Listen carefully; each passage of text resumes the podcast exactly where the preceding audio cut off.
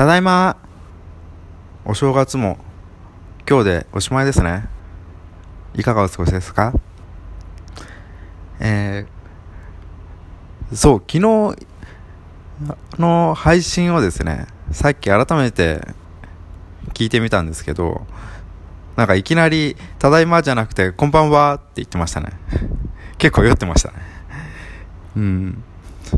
まあえー、一応エンジニア帰宅するっていうタイトルで配信してるので最初はただいまで行きたいなと思ってます。そうそしてあの昨日自己紹介をしてないことをふと気がつきですね。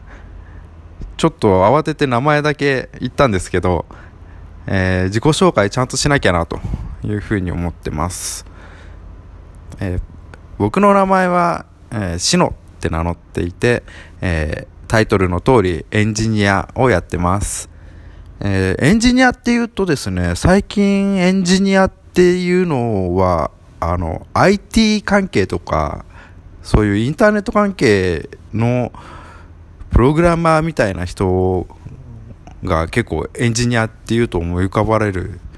感じですよね。いや、いろいろエンジニアっていると思うんですけど、昔だったら、なんかあの、車いじってるとか、機械をいじくってるとか、なんだろう、電気回路を作れますとか、作ってますとか、そういう系の人がエンジニアっていうイメージもあったかなという気もしますね。なんかあの、スパナ持って、えー、ネジ回してるみたいな、そんなイメージがあ、あ、僕はあるんですけど、で、最近は、やっぱり IT 系のことをやってる情報技術の専門家の人がエンジニアのイメージありますね。ただエンジニアって言っても結構結構というかそれこそ理系一般全部サイエンティストかエンジニアなので理系人はみんな。なのでかなりいろんな分野のエンジニアっているんですよね。本当は。で僕はですねえっと土木のエンジニアなんですよ。建設業の中でも建設業っていうと建築と土木ってあるんですけどまあ他にもいろいろと細かい分野を見ていくという他にもありますけどまあ大きく分けると建築と土木ってあるんですけど僕は土木のエンジニアですまあ、建築と土木っていう分け方も日本独特でですね、本当は、あの、本当はというか、海外だと、あんまり、その、建築と土木みたいな分け方はしないんですけどね。あの、建築って、うん、まあちょっと、今度また改めて、建築が何で、土木が何で、何が違うかみたいなのは話そうと思うんですけど、まあ、両方ともやってるのって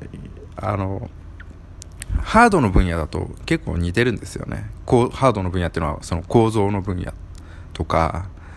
えーと、基礎の分野とか、まあ、そういったところは結構似てるので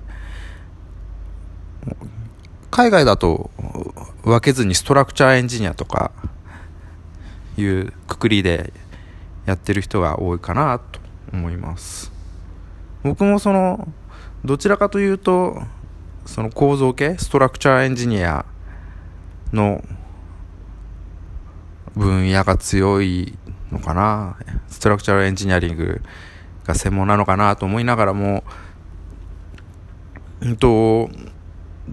構造だけじゃなくてあの地盤系の方もよくやってるのでまあそういった地盤系のエンジニアでもあるのかなというふうに思ってます。ただあの土木の中でも例えば都市計画とかその交通計画みたいないわゆるソフト系の分野はやってないのでそういった意味でうーん土木のエンジニアですって言っても、まあ、やってるところは結構限られてるかなっていうやってる分野はですね感じがします。まあ、都市計画も今土木での一分野みたいにさらっと話しましたけど建築の分野でもありますよね。なので結構境目があるっちゃあるようでないのかなっていう気もしますしただ日本の中にいる限りにおいては結構明確に分かれてるのかなっていう感じがします。で僕は土木なんですけどもともとプラントっていうのをやってたんでまたさらにちょっと特殊に建築っぽいところもやりつつっていうそんな感じのエンジニアです。まあ細かいところはおいおい話していければなと思います。えっとでそう昨日ちらっと言ったんですけど今仕事でインドに来てるので、えー、インドの生活についてもまあおいおい話せればなと思ってはいます。そうインドは昨日もちょっと言ったんですけどお正月が1日しかないんですよね。年末年始の休みっていうんですか。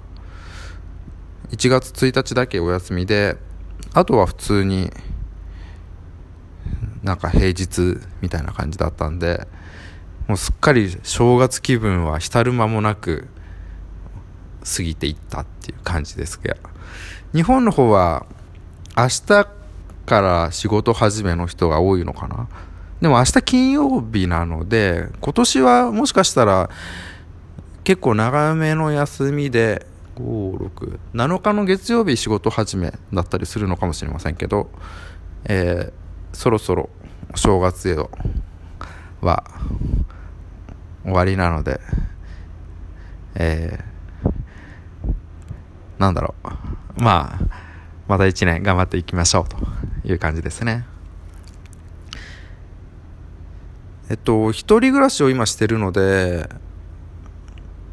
あの、食事を結構作ってるんですけど、いや、インドの、その、食材を使って何か作ろうと思うと結構しんどいなって思いながら、なんか食事作ってます。うん。まあその辺もインド生活についても配信できればなと思います。というところで、えー、今日はこの辺りで失礼します。ということで、おやすみなさい。